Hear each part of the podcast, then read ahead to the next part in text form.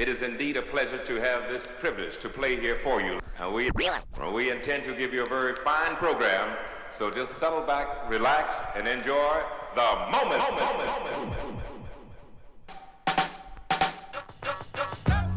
Welcome, welcome back to Mic'd Up on OHM. I'm your host, Mika Gadsden, and I'm here with the show today uh, that was inspired uh, by recent headlines. Uh, unfortunately, uh, South Carolina has made national news for all the wrong reasons this week or toward the tail end of this week.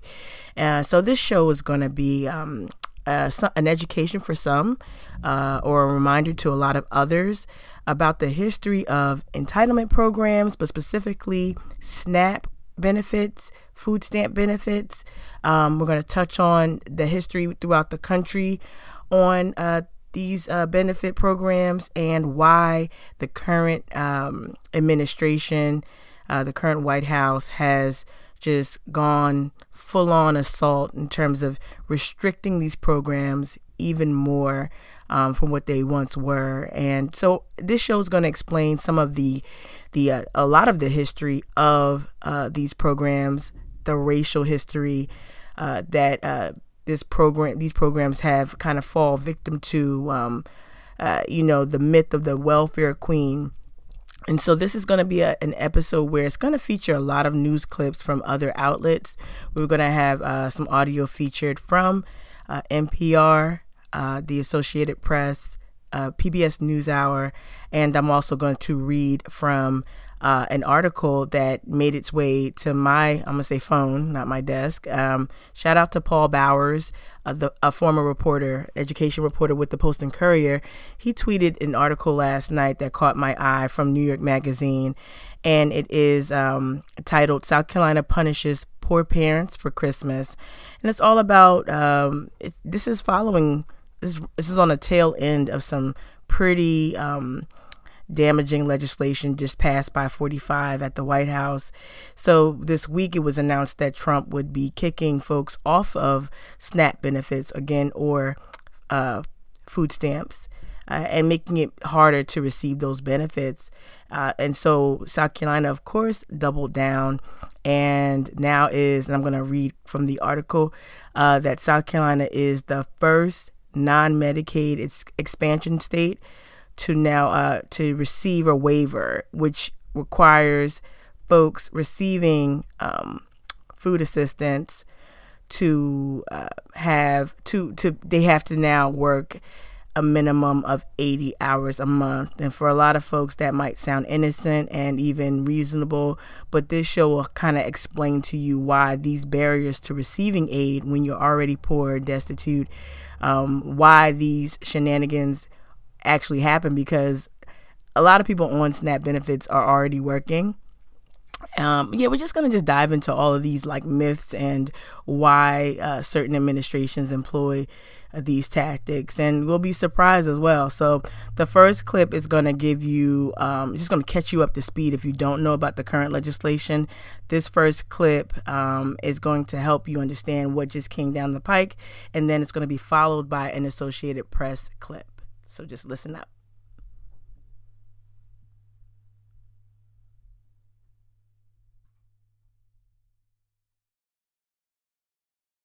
Well, the Trump administration today announced new rules that would change the way some people can get food stamps, which are known as SNAP benefits. Currently, about 36 million Americans receive this help buying groceries. As William Brangham now reports, the administration argues this change will save billions of dollars by removing millions of people from the food stamp rolls. That's right, Amna. The administration argues it needs to close a loophole in the food stamp program that allows some people with savings and other assets to get benefits that the administration argues they do not deserve. In a call yesterday, Agriculture Secretary Sonny Perdue repeatedly cited the case of one retired Minnesota millionaire named Rob Undersander. This is him in a video produced by a conservative advocacy group. Undersander was able to enroll in the food stamp program and says he received benefits for almost two years. He says he did it to prove a point and that he gave the money to charity.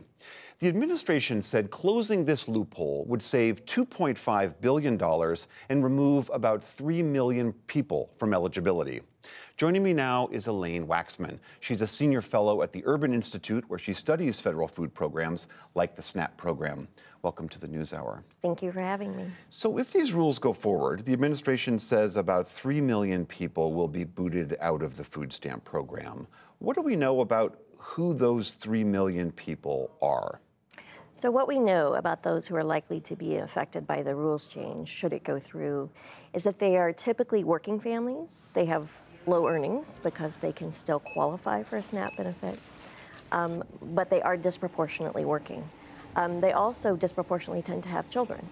So, in both cases, these are groups of people that the administration typically talks about in terms of wanting to be sure and support, that they want to encourage work. Unfortunately, those are the groups that are probably most likely to be hurt. So, help me understand why then the administration holds up an example like this Minnesota millionaire as someone who clearly has plenty of assets, maybe not, I believe he's retired, and so he didn't have a lot of income why do they hold up that gentleman as an example of why they need to cut these other people off the program? I think it's a little bit of a distraction because what we know from USDA's own data is that uh, less than 1% of SNAP benefits go th- to people who have incomes above the federal poverty line. So we're reaching exactly the audiences we want to reach. There's no evidence of widespread fraud. And it's allowed states to be responsive to families that are maybe earning a little bit more income and at risk of losing benefits if they get a 50 cent an hour increase in their wages. Um, if that happens and they lose SNAP benefits, they may actually be worse off. Those are the kinds of things that states have been trying to avoid. One of the arguments that, that the administration seems to be making is that states need to do a better job of checking people's assets again, this millionaire example, this seemingly someone who had banked a considerable amount of money. What is the argument for not making sure people have no assets before you grant them food stamps? So, if you think about it, we want people to have some level of assets because that is their buffer against unexpected expenses and emergencies. For example, among seniors, we are very concerned that they may be in a position of having to spend down their limited resources without any opportunity to replace that with earnings. Um, we want people to be able to cover an emergency room visit or uh, a car repair that allows them to go back to work without going into debt. Um, so this is a program that has allowed the relaxation of some of those um, assets. Um, and also um, has reached exactly the population that we want to help serve, which is again those people who are really um, working hard to improve their outcomes. We should say for the record that we asked the agricultural Secretary to come on the program and he uh, did, declined that invitation. But the administration seems to be arguing that the economy is doing well, unemployment is incredibly low, and so it's okay that it's appropriate to make these types of cuts to this program. So here's where we are. Even though the economy is improving, we still have 36 million people who qualify for SNAP. Um, we know that people are getting work at higher rates, but what, the kinds of work they're getting is not necessarily high paid and not stable hours. That's what we're facing.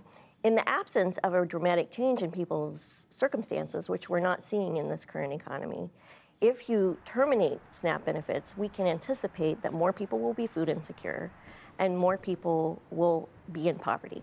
Because we know from research that SNAP combats those two things. We really worry about that because food insecure families are more likely to experience hospitalizations, children are less likely to do well in school, uh, seniors who are food insecure are more likely to have chronic health problems. So we might save some money in one particular aspect of our expenditures. It'll show up somewhere else. All right, Elaine Waxman of the Urban Institute, thank you very much. Thank you.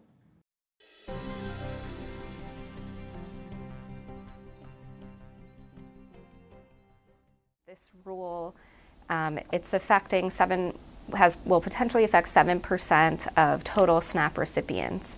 Um, so that is still hundreds of thousands of SNAP recipients. So we are not taking this lightly. And able-bodied adults without dependents, um, which uh, is the population that will be affected by this rule, um, they are temporarily unemployed. Um, again, they are a lot of people who uh, are struggling with um, mental illness, addiction, um, veterans.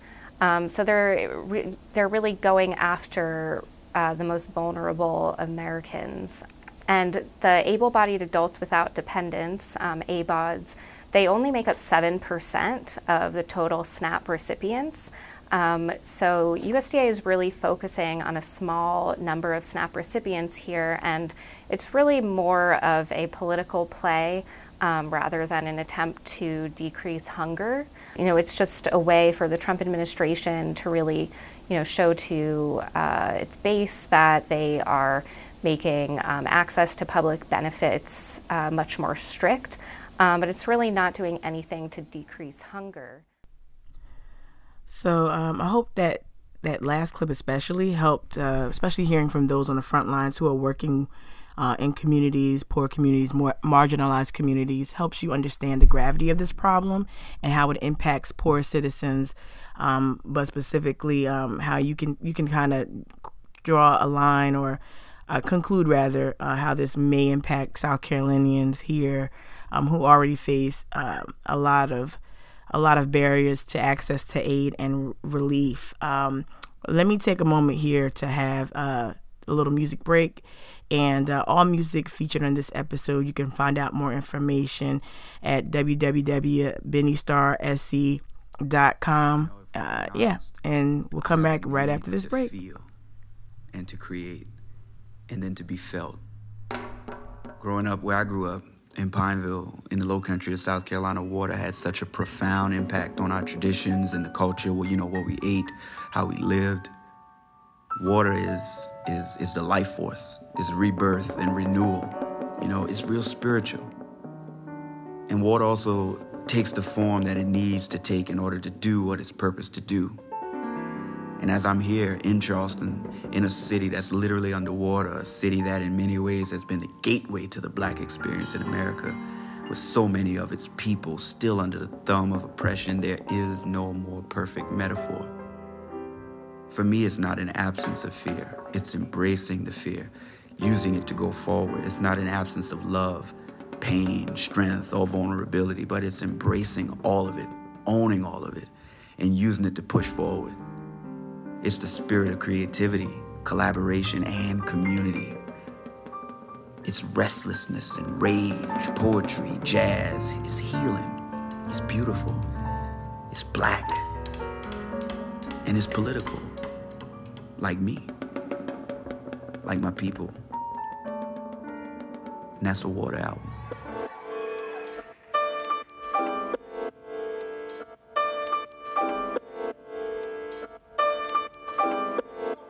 Yeah. I stare death in the face gracefully. Over mimosas, cheese, crepes, and pastries. Caressing life in the small of her back, smiling. She turns to smile back through a foundation of facts. My hands on her spine, dividing page after page. I peek into my past and my future. I can read the Psalms on a parchment gripped by the sweaty palms of a prophet. I can see the chakras in the sutras. My life is clothed in a spiritual cloth. I dice clothes in my ritual broth. I'm as wild as the Scottish summer isles. I'm a god in my African garb.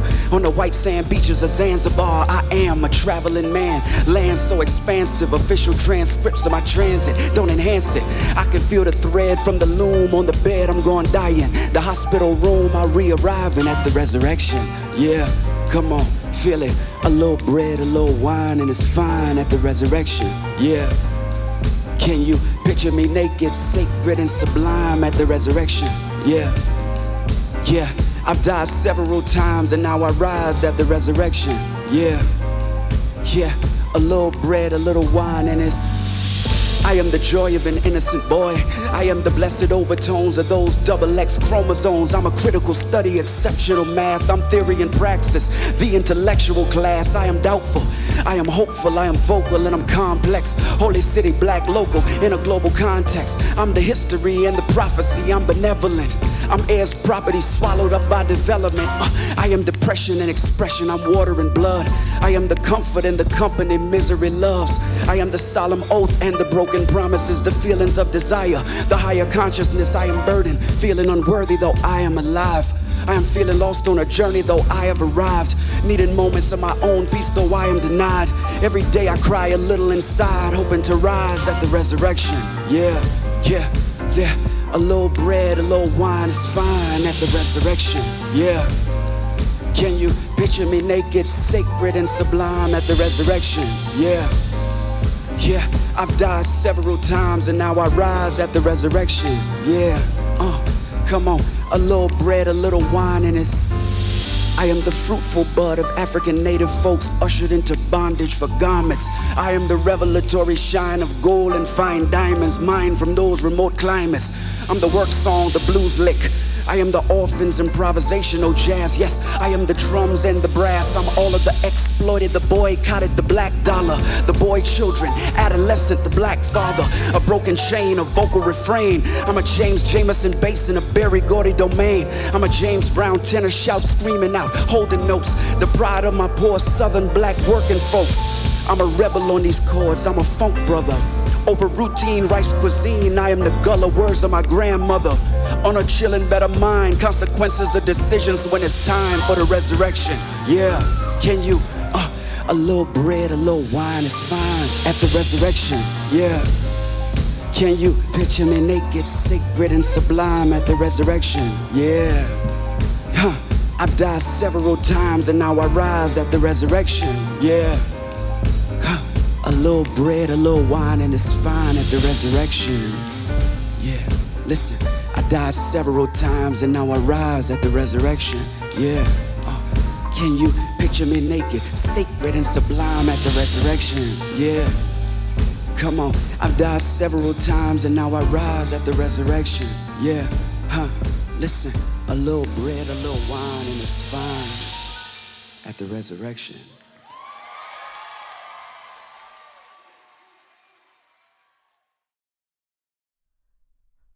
Okay, welcome back to Mic'd Up on OHM. I'm your host, Mika Gadsden, and today we're talking about the recent legislation handed down by the Trump administration, uh, the sweeping reforms to SNAP benefit recipients or SNAP, the SNAP benefit program, um, and also most recently, um, what just made news Thursday night um, is uh, what what Henry McMaster uh, uh, just co-signed here in South Carolina, making it even more uh, restrictive to receive, or making it even more difficult. Let me slow down. A little bit more difficult to receive SNAP benefits if you're poor uh, in South Carolina.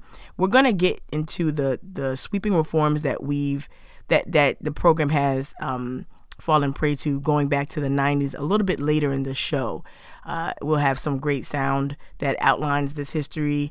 Um, and uh, but this next clip is going to give you even more background. This is an NPR clip, and what this will do is give you. Um, speak with people on the ground, much like the AP clip that I just played. Um, speak with folks on the ground that can really contextualize this issue and uh, help you see how this impacts people directly. How these, you know, we need to take these people from being numbers and uh, flesh them out, like literally flesh them out so you understand the faces and the people and the kinds of people who will be adversely affected by this legislation and by McMaster's extra step that wasn't even necessary of um, becoming the first non um, Medicaid expansion state to um, use this waiver that uh, makes work requirements even more uh, you know, just place another barrier in front of uh, receiving this aid. So here's a clip that gives you a little bit more background, uh, and then we'll come back and talk more about that article from New York Mag that was recently published um, yeah, so tune in. Hundreds of thousands of people are likely to lose their food stamps, technically known as the Supplemental Nutrition Assistance Program, SNAP. That is because the Trump administration announced today that it is tightening work requirements for the food aid program. NPR's Pam Fessler reports. The administration says it wants to encourage those who get SNAP benefits to work especially now that the economy is doing so well. Agriculture Secretary Sonny Perdue says the aid was never intended to be permanent, but to help people through difficult times. We're taking action to reform our SNAP program in order to restore the dignity of work to a sizable segment of our population and be respectful of the taxpayers who fund the program. And the change, which is set to go into effect in April, would save an estimated $5 billion over the next five years. But it also means that nearly 700,000 able bodied, childless adults will lose their benefits. People like Troy Williams of Baltimore, who told NPR earlier this year that he wouldn't be able to meet the 20 hour a week work requirement because he has a seasonal job doing janitorial work at the city's baseball and football stadiums. And it's hard to find a full time job. So, I mean, I would, I would be hurting. I would, I, I would be hurting. He already relies on a local food pantry to supplement his $192 a month SNAP benefit.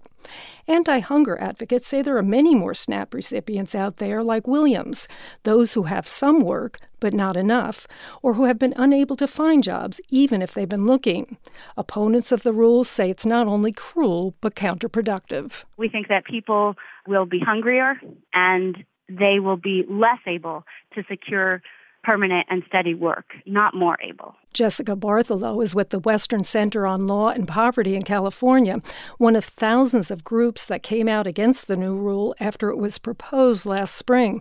She says her center represents many people, including those who are homeless or have a mental disability, who could have a hard time proving that they meet the new requirements. Even if they are working 20 hours a week, many people will struggle to document that. A lot of people who are low income and who turn to the SNAP program to prevent hunger work in jobs that don't regularly provide a pay stub. In fact, the additional paperwork and reporting requirements have drawn objections from states, which fear that they'll end up bearing the costs. Earlier this year, 21 state attorneys general came out against the new rule. They said it undermined the purpose of the food aid program, which is to alleviate hunger and malnutrition. But the Trump administration notes that the change only applies to able bodied adults between the ages of 18 and 49, and that individuals can also meet the requirements by volunteering or getting job training. Opponents say such opportunities are limited, and some, like the Western Center, are already considering legal action to prevent the new rule from going into effect. Pam Fessler, NPR News, Washington. This is Mic'd Up on OHM Radio. I'm your host, Mika Gadsden, and today's show is dedicated to uh, unpacking the recent legislation handed down by the Trump administration, uh, uh, new laws that will be enacted that will restrict access to SNAP benefits. SNAP benefits are also commonly referred to as uh, food stamps. And last night, an article was published by New York Magazine that I'd like to read from. Um, I chose this article because it features South Carolina, and there's new uh, laws that um, Henry McMaster just uh, signed into to law, or he's about to enact. Um, please pardon my phrasing of this whole laws and legislation. Um, but let me just read from the article from New York Magazine. Days after the Trump administration finalized a proposal that will kick hundreds of thousands of people off of food stamps, the state of South Carolina delivered its own special holiday present to the poor.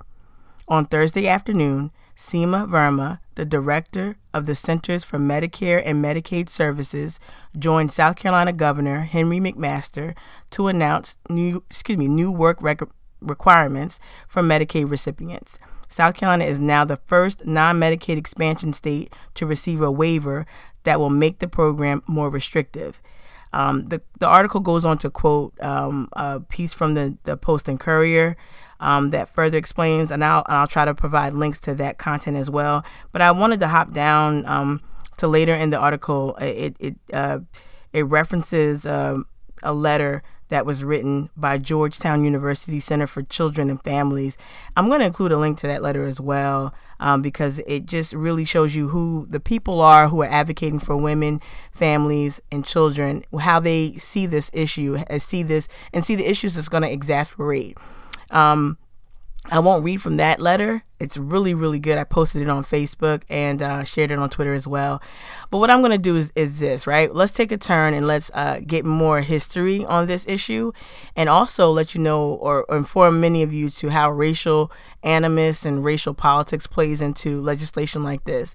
Uh, this is largely a dog whistle, if nothing more. It will definitely impact very, very real people. It will impact lives of poor people and those facing Um, so many barriers to, to just resources. But you know, this this is also a dog whistle. So this is going to signal to a very specific uh, uh, citizen out there, a Trump supporter, yes, but a Trump supporter who loves um, to traffic in, in, in, racial animus and hatred. So um, the next clip I'm going to play uh, features the voice of Henry Louis Gates, and it gives you the background um, on the racial politics that pretty much drive this issue, going back to the Reagan era, era and that mythical um, the mythical welfare queen um, image that he concocted. And so let's listen in, and it's going to be followed by another clip. In 1976, when Ronald Reagan pursued the Republican presidential nomination, he repeatedly told the story of an African American woman named Linda Taylor, claiming she was earning more than $150,000 a year by cheating social services, holding her up as an example of liberal policies gone wrong. Well, compared to some of you white people, I think I've done pretty damn good to be black. The story grabbed attention, but had little basis in reality. Taylor was a con artist and not at all representative of the typical welfare recipient. The welfare queen image is a manufacture of Ronald Reagan and the Republican Party using one, one, only one story from Chicago in the 1970s of one woman who scammed something from the system, and it's not entirely clear all that she scammed. There's this notion that 99% of the welfare money in this society is going to black and Hispanics. It's wrong, it's bogus, because the majority of people on welfare are white, the majority of people on food stamps are white. Ain't no love in the heart of the city. Ain't no love in the heart of town. Reagan's attack on welfare marked a significant change. Since the Great Depression, the federal government had offered aid to poor people, the majority of whom were white. Now, in financially insecure times, Reagan hinted that those programs, paid for by tax dollars, were only aiding black people. And he promised that cutting them would help fix the economy. This is a turning point not only in the history of black people, but it's a turning point in the ways in which people can talk about poverty. Because uh, we've moved from this idea of the deserving poor to the undeserving poor. And it's very much a kind of uh, emphasis upon uh, morality and moralism and all these kinds of things that uh, are much more invested in the idea of individual failure than asking how did we wind up with this population of impoverished people in the first place. Okay, really quickly, this next clip features the author Josh Levine, who wrote The Queen. It's about the woman who inspired the mythical uh, welfare queen trope that Reagan relied upon. So uh, listen to this interview from PBS NewsHour. The stereotype of the so called welfare queen has been used to demonize those on public assistance for decades. It's a politically potent image depicting an undeserving aid recipient getting rich on the backs of taxpayers. Politicians, including former President Ronald Reagan, have been accused of exploiting this image as a kind of racist dog whistle. Meanwhile, the original welfare queen that Reagan used as a basis for his caricature was based on a real person. The new book, The Queen, tells the story of a woman who went by many names, was accused of many crimes, and whose image as a Cadillac driving welfare recipient has lived on. Hari Srinivasan recently spoke with the book's author, Josh Levine, about the real life woman behind the moniker.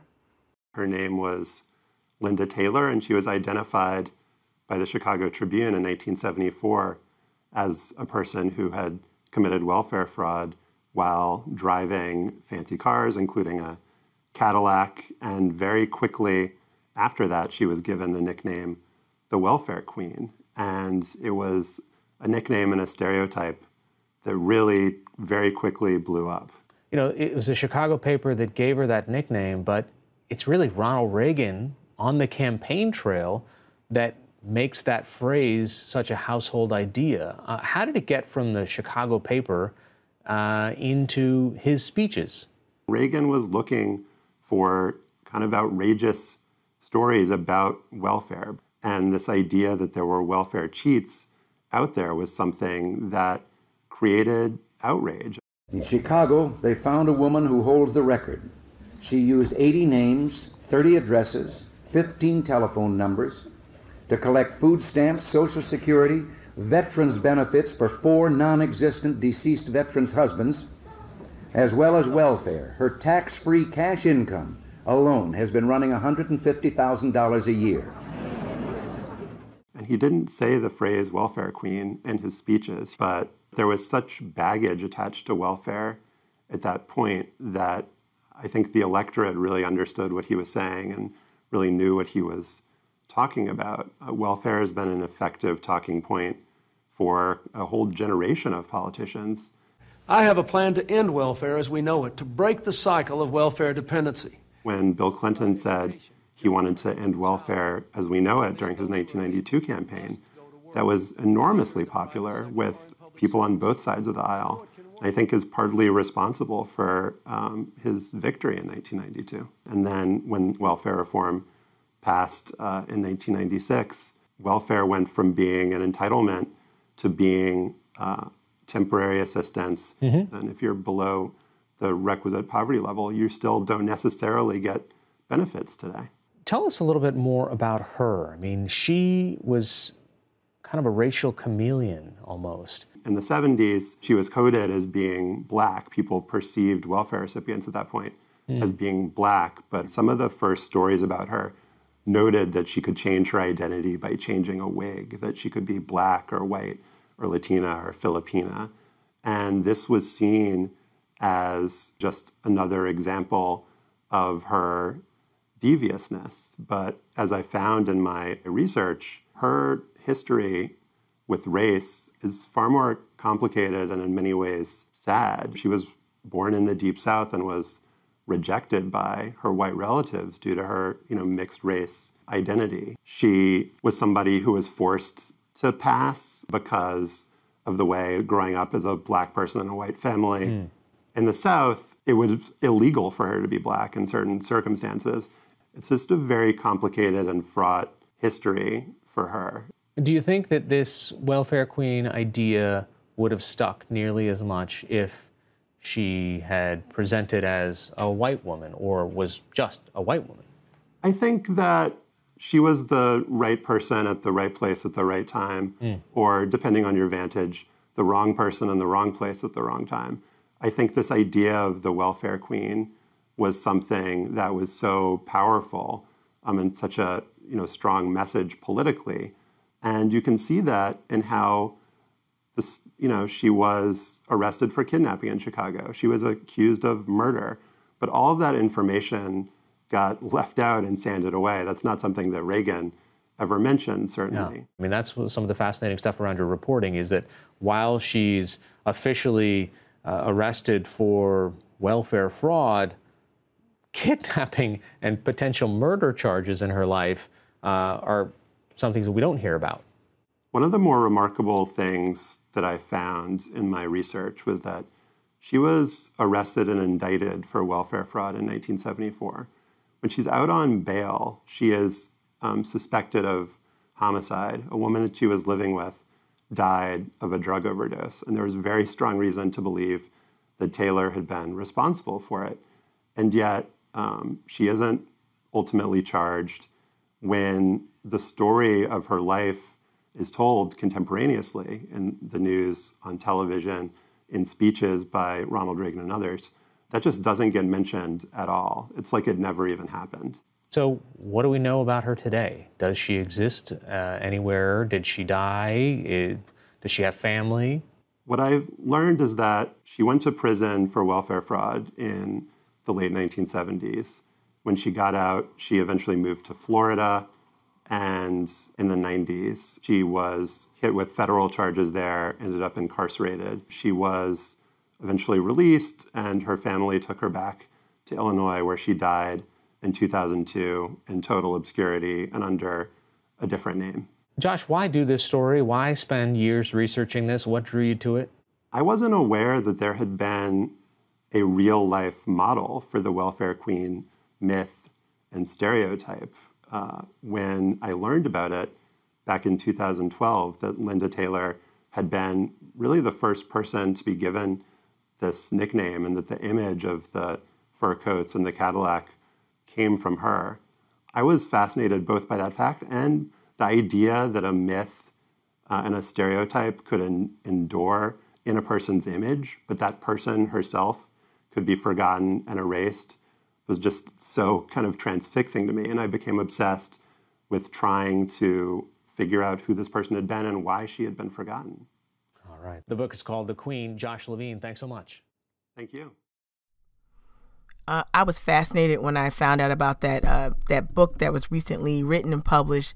Uh, that book authored by Josh Levin. So I'm I'm I'm really uh, excited to read more about that uh, that that time that era. It predates me, uh, but how it still informs uh, policy making today, how it still informs how we craft laws and who we, we view as deserving of of entitlements or of the, those social safety nets that were put in place um, to help protect folks from hitting rock bottom, especially after crashes that we've experienced both in the 90s and as recently as 08. So um, I'm really interested to learn more about this uh, stereotype and more also about the the sweeping reforms that took place. Um, you know, when I was a little, little, little girl, and even those that took place before I was born. Um, there's an article published by the Post and Courier uh, that I want to. I'll include that in the show notes. Um, but yeah, let's take another music break. Um, again, this is mic'd up on OHM Radio. I'm your host, Mika Gadsden. All music featured on today's show. You can find out more about it at Benny Starr. That's Star with two R's. SC.com. Benny Starr SC com for more information. But let's jump into another music break and then I'll come back on the other side.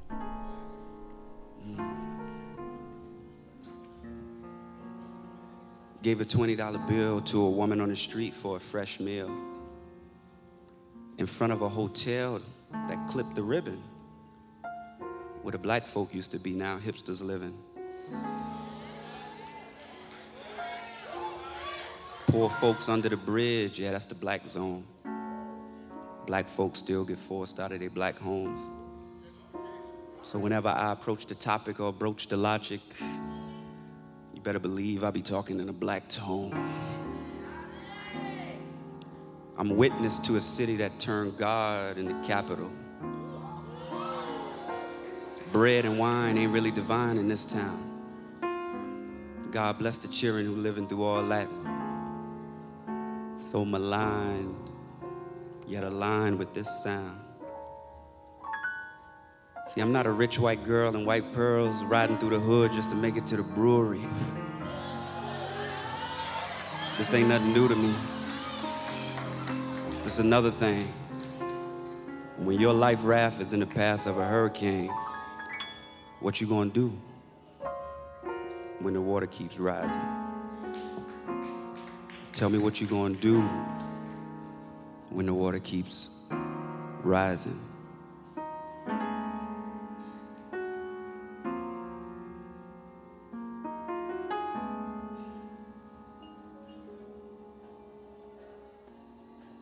Tell me what you're to do. Yeah. Tell me what you're to do. Yeah. Tell me what you're to do. What you're going to do put the black man on the boat, black woman on the boat too. Spilling blood in the field is real, so everything a nigga sing feels spiritual. Came here in the Lord's name, white man brought the world war. We got a boat full of rebels and we pulling up. Revolution on the shore. Tell me what you gonna do when the water starts rising. Yeah, tell me how you gonna survive it. What you gonna do when the water starts rising. Yeah, how you gonna colonize it? What you gonna do when the rain brings heaven down to the hell that you raised up all around us? What you gonna do when the water keep rising? You realizing that the water don't drown us. What you gonna do?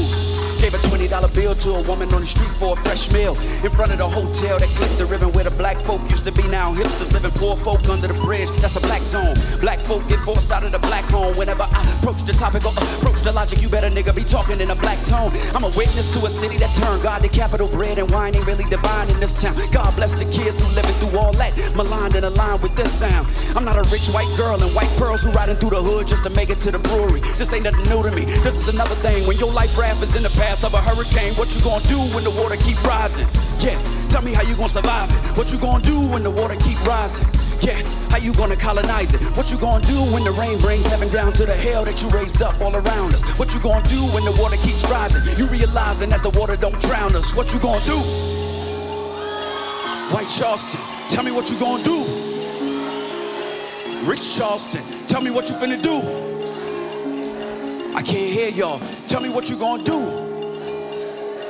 I got a message for you. Tell me what you gonna do when the water keeps rising. Yeah, tell me how you gonna survive it. What you gonna do when the water keeps rising. Yeah, how you finna colonize it. What you gonna do when the rain brings heaven down to the hell that you raised up all around us. What you finna do when the water keeps rising. You realizing that the water won't drown us. What they finna do? Yeah, I wonder to myself. Tell me what they finna do. Yeah, yeah, I wanna know right now. Tell me what you finna do. Yeah, yeah, I don't know about you. Tell me what you finna do. Yeah, tell me right now what you finna do when the water keep rising. Tell me what you finna do when the water keep rising. Yeah, tell me what you gonna do when the water keeps rising. Tell me what you finna do when the water keeps rising. How you gonna survive it? Tell me how you gonna colonize it. Tell me what you gonna do when the water keeps rising. Tell me what you gonna do. Tell me what you gonna do. When the water keeps rising, what you gonna do? One question for you. I don't know about you. Tell me what you gonna Tell me what you gonna do. Okay, so uh oh, welcome back. Let me let me ease back into the formalities for those listening live. Welcome back to Mic'd Up on OHM Radio. I'm your host, Mika Gadsden, and today we're talking about the recent changes proposed by the Trump administration uh, to make access to SNAP benefits or food stamps more restrictive. Uh, and we're also uh, detailing how it's going to impact those here in South Carolina, and now especially given the fact that our governor, Governor Henry McMaster, has um, recently just signed into law uh, an extra an added layer of restrictions, um, the work requirement laws. Uh, South Carolina is now the first non-Medicaid expansion state to uh, include a, to enact a waiver that makes uh, it extra hard to receive these benefits. Um, it's a dog whistle it's blatantly um, trafficking in racial animus and racial racial hatred. We just kind of dove into that before the music break, where we heard about we heard from first Henry Louis Gates and a little montage of scholars and historians who spoke about the infamous welfare queen uh, stereotype and how it influences policy even today. And then you uh, heard from Josh Levin, the author of the book The Queen, which uh, dives into that actual real life person that inspired uh, a con artist, a criminal, a lifelong criminal con artist, a woman with a very, very complicated past. Um, you know, how uh, this woman, this caricature uh, that Reagan created out of her life, uh, and how that, again, impacts uh, how we view who receives what benefits and why. Um, I I'm trying to restrain myself in terms of um, going in about philanthropy. I know for those who listen to me, you know that I, I am very critical of our local and statewide uh, nonprofit industrial complex because I think that what these restrictions now will do is un- unfortunately will face people in a position where they're now going to have to rely upon food pantry services, which is uh, actually not a bad thing at all. Um, shout out to Low Country Food Bank. We need these emergency services in place when things like this happen. But what we don't want to do is um, become, uh, we don't want to become desensitized to the reliance on pantries. We want to make sure that we address this issue at the root. It does start with holding our elected officials accountable, um, but also speaking up about what causes how how this issue is caused, and that's why I hope the clips in this show help you understand the problem is not just about people not willing to work or people who can't get out of their own way. This is not a bootstraps conversation. There are certain laws that come down on folk, and it lands a different way. And then when you mix in a recession, like in 08 or even back in the 90s, when you mix in those other factors that we can't plan for, well, then we're setting up families, families who are experiencing food insecurity, we're setting them up for failure.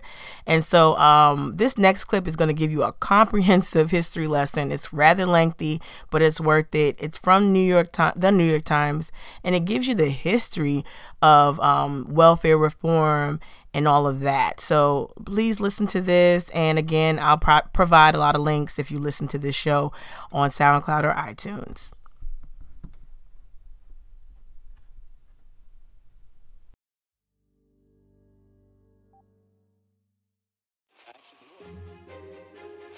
How many years have you gone without a job? I can't think how long. It's been a long time. Welfare reform. By the mid 1990s, a drumbeat of media attention had convinced many Americans that people on welfare were either cheats. With wigs and disguises, she conned welfare workers into believing she was 12 different people. Or loafers. Some people on welfare make more money than people that are working. Why should we have to pay for you to sit at home? Watch your soap operas. The number of Americans receiving cash benefits had hit a record 14 million and Republicans wanted radical change. They create a culture of poverty and a culture of violence which is destructive of this civilization. So, how did a Democrat become the one to do away with this once sacred entitlement? Today, we are ending welfare as we know it. And 20 years later, how are the poor doing without it?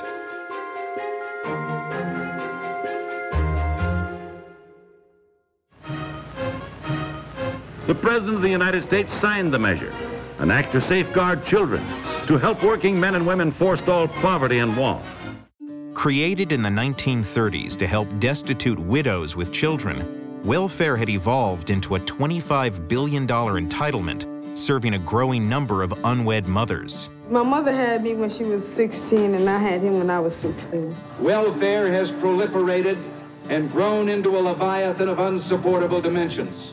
Republicans had been trying to overhaul welfare for decades. I think the Republican diagnosis was accurate, that there were way too many moms on welfare. If they would get jobs, it would be better for them, and better for their kids, and better for society.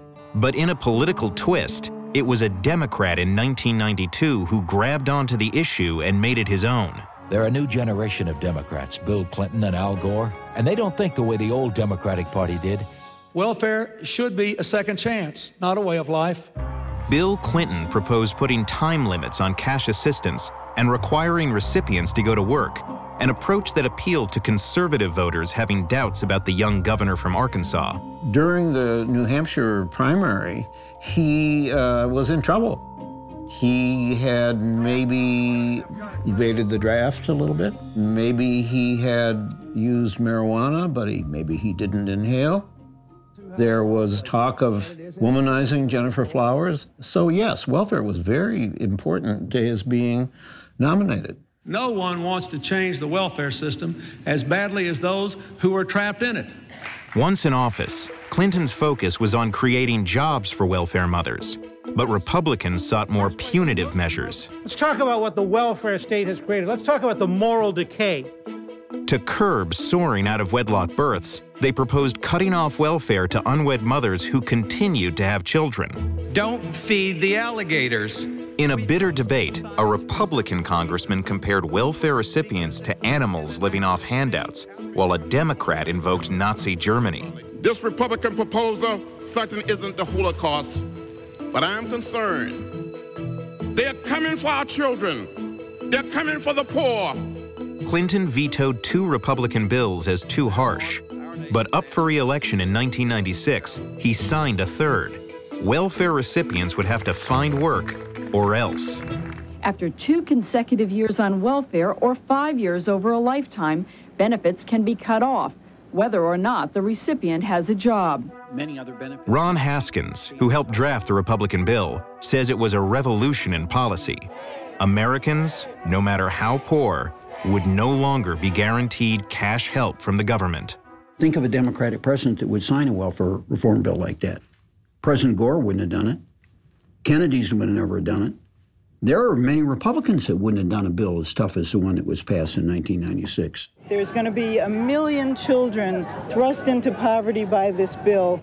Peter Edelman and other Clinton administration officials resigned in protest. Nobody has any legal right to get assistance, so therefore you're free to turn people away. And I was always clear that that spelled big, big, big trouble.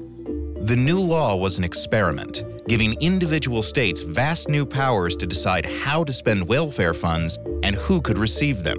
What happened next shocked nearly everyone. The White House announced today that federal efforts to reform welfare have worked even better than expected. With a booming economy and plentiful jobs, welfare recipients left the rolls in droves, as many as 200,000 a month. A lot of mothers went to work. 60% of them roughly got jobs. They earned about eight or nine bucks an hour. Child poverty declined uh, to its lowest level ever for kids in female headed families. I mean, that's an astounding change. Waxler took part in a welfare to work training program after being on public assistance for nearly two years. Now she supports herself. The media generally portrayed the new program, called Temporary Assistance for Needy Families, or TANF, as a success. By 2000, welfare caseloads had sunk to their lowest level in 30 years. Anytime you allow the states to have the opportunity to set up programs that are actually going to work in their states, you're going to be much better off. But that narrative was about to change. Welfare reform was conceived and implemented in the mid to late 90s when the economy was booming. But that was then. This, this is a very different now. With the new millennium came an economic downturn, and in 2008, the Great Recession. American workers were laid off the job last month in numbers not seen in over three decades. To make matters worse, state budgets were in free fall, and the hunt was on for new revenues. Jody Liggett worked for the Arizona state government when TANF began. In a state like Arizona, we're not going to raise taxes on folks, um, if at all possible. And there is this big fat bag of money with TANF written on the outside of it. The temptation is just too great. Using their new authority under the welfare law, states siphoned off billions in TANF money to pay for everything from pre K programs to college scholarships. The numbers are staggering. In Arizona, it was foster care. Nearly 18,000 kids are in the state system. Arizona moved 75% of its welfare money into child protection and other services, leaving little for job training, child care, and cash assistance for the poor the core purposes of TANF. The flexibility in TANF um, and the things that states did were absolutely perfectly legal. But if you're spending less than 20% of the poverty program on poverty, that really says something about your values. It's not as if those dollars were removed to build roads and bridges. They were used to support another important function of the safety net, and that's strengthening families. So the monies were not hijacked. But having spent the money elsewhere, states came up short when demand for welfare spiked during the economic crash. So they changed the rules. We saw states creating more barriers at the front end to make it harder for families to actually get on assistance. We saw states cutting time limits during a time when there was no work available not because people didn't need assistance, but because they couldn't get the money back that they had put into other things. Some states also reduced benefits. Last year, Starsha West, a 26 year old single mother from Phoenix, applied for TANF for the second time in her young life. Her monthly payment $237. At the time, I needed it. Like me and my kid's father had split. So at the time, I did need it. Um, I wasn't working. I needed to take care of my children. West also applied for food stamps and began looking for work. She and her children found housing through a local homeless shelter. I'm grateful for me and my children to have a roof over our head. I see a lot of homeless people, a lot of homeless women with children, so it's kind of hard. She's lucky to have gotten help. Despite having the third highest poverty rate in the nation, Arizona has moved 27,000 people off welfare since the recession, whether they had a job or not. There is an overarching mindset that public assistance should be temporary, that it should be reserved for the most needy, and that we should be about helping people get on their way. The effect of that mindset nationally is that welfare is now a shadow of its former self. 20 years ago, 68 out of every 100 poor families in the U.S. received cash assistance. Today, that number is 23. But in conservative states like Arizona and Indiana, it's 8. In Texas, 5. Louisiana, 4. Cash assistance is dead, uh, really dead, uh, in um, more than half of, of the states in the country. So the consequence is big increases in extreme poverty, deep poverty, incomes that are below half the poverty line. Today, 46 million Americans live in poverty, nearly half in deep poverty, meaning incomes of around $10,000 a year or less. With cash assistance waning, other government entitlements, like food stamps and disability pensions, have seen record enrollments.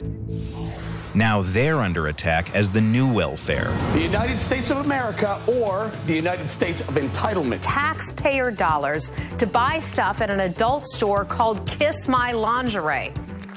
20 years ago, Bill Clinton had high hopes for welfare reform. After I sign my name to this bill, welfare will no longer be a political issue. What does he think now? I did not foresee that. I didn't foresee this wave, this Tea Party wave that would believe one more time that poor people are the problem in America. The former president and his wife, candidate Hillary Clinton, say his landmark law could use improvement and admit that too many who need assistance aren't getting it. It did far more good than harm, but now, given the changed climate and the aftermath of the crash, the poorest welfare families, about 15% of the total, are worse off. And we should do something for them. And we ought to, all of us who supported it should admit that. But many conservatives still celebrate welfare reform for ending dependency and cutting rolls from 14 million to 4. Now they want to do to food stamps what was done to welfare hand over the reins to the states. Ron Haskins says welfare reform brought needed change, but is cautious about giving states too much control of other entitlements. I have to say that what has happened with welfare reform has caused me to reevaluate my confidence that the states will do the right thing. Because we have states that are very conservative and they're going to spend the money where they think it should be spent and not where you think it should be spent. I would characterize TANF 20 years in as a bold experiment that failed. It's this expectation that states will do a better job, but a better job doesn't mean increasing the number of people um, who are in deep poverty, which is what we saw. I mean, that's what states did. As for Starsha West, she is now off welfare and food stamps. But like many former welfare recipients, she has joined the ranks of the working poor. Her job at a daycare center pays $9 an hour, leaving her family still below the poverty line. I'm happy, but if push come to shove and I had to result in, you know, turning back, then that's just something that I have to do. But she may not be able to turn back to welfare. In July, Arizona will impose a new time limit on benefits of one year, the shortest in the nation. That means roughly 1,600 families could lose cash assistance, including 2,700. Uh, quick show note that clip that you just listened to from New York Times, uh, that clip is from 2016. So if certain things sounded a little dated, uh, that's why. Uh, I hope today's show shed light on this issue, this issue that is facing potentially hundreds of thousands of South Carolinians who already experience food insecurity. I hope this prompts you to learn more about the issue. Uh, please make sure you support uh, the local reporting, uh, both the state newspaper and uh, out of Columbia and the Post and Courier have been doing a great job um, highlighting this this issue and reporting on it. Uh, so please do so. Learn more about this, and also, um, you know, uh, just just read more. Uh, find out more information about how this uh, the moves like this impact so many pe- so many people who are already disadvantaged. Also, check out that article from New York Magazine. Um, for those of y'all, um, oh, and also, you know, if you listen to the podcast on iTunes and SoundCloud, links to the articles and clips featured will be in the show notes. Until next time, everybody, thank you for rocking with me. Stay black.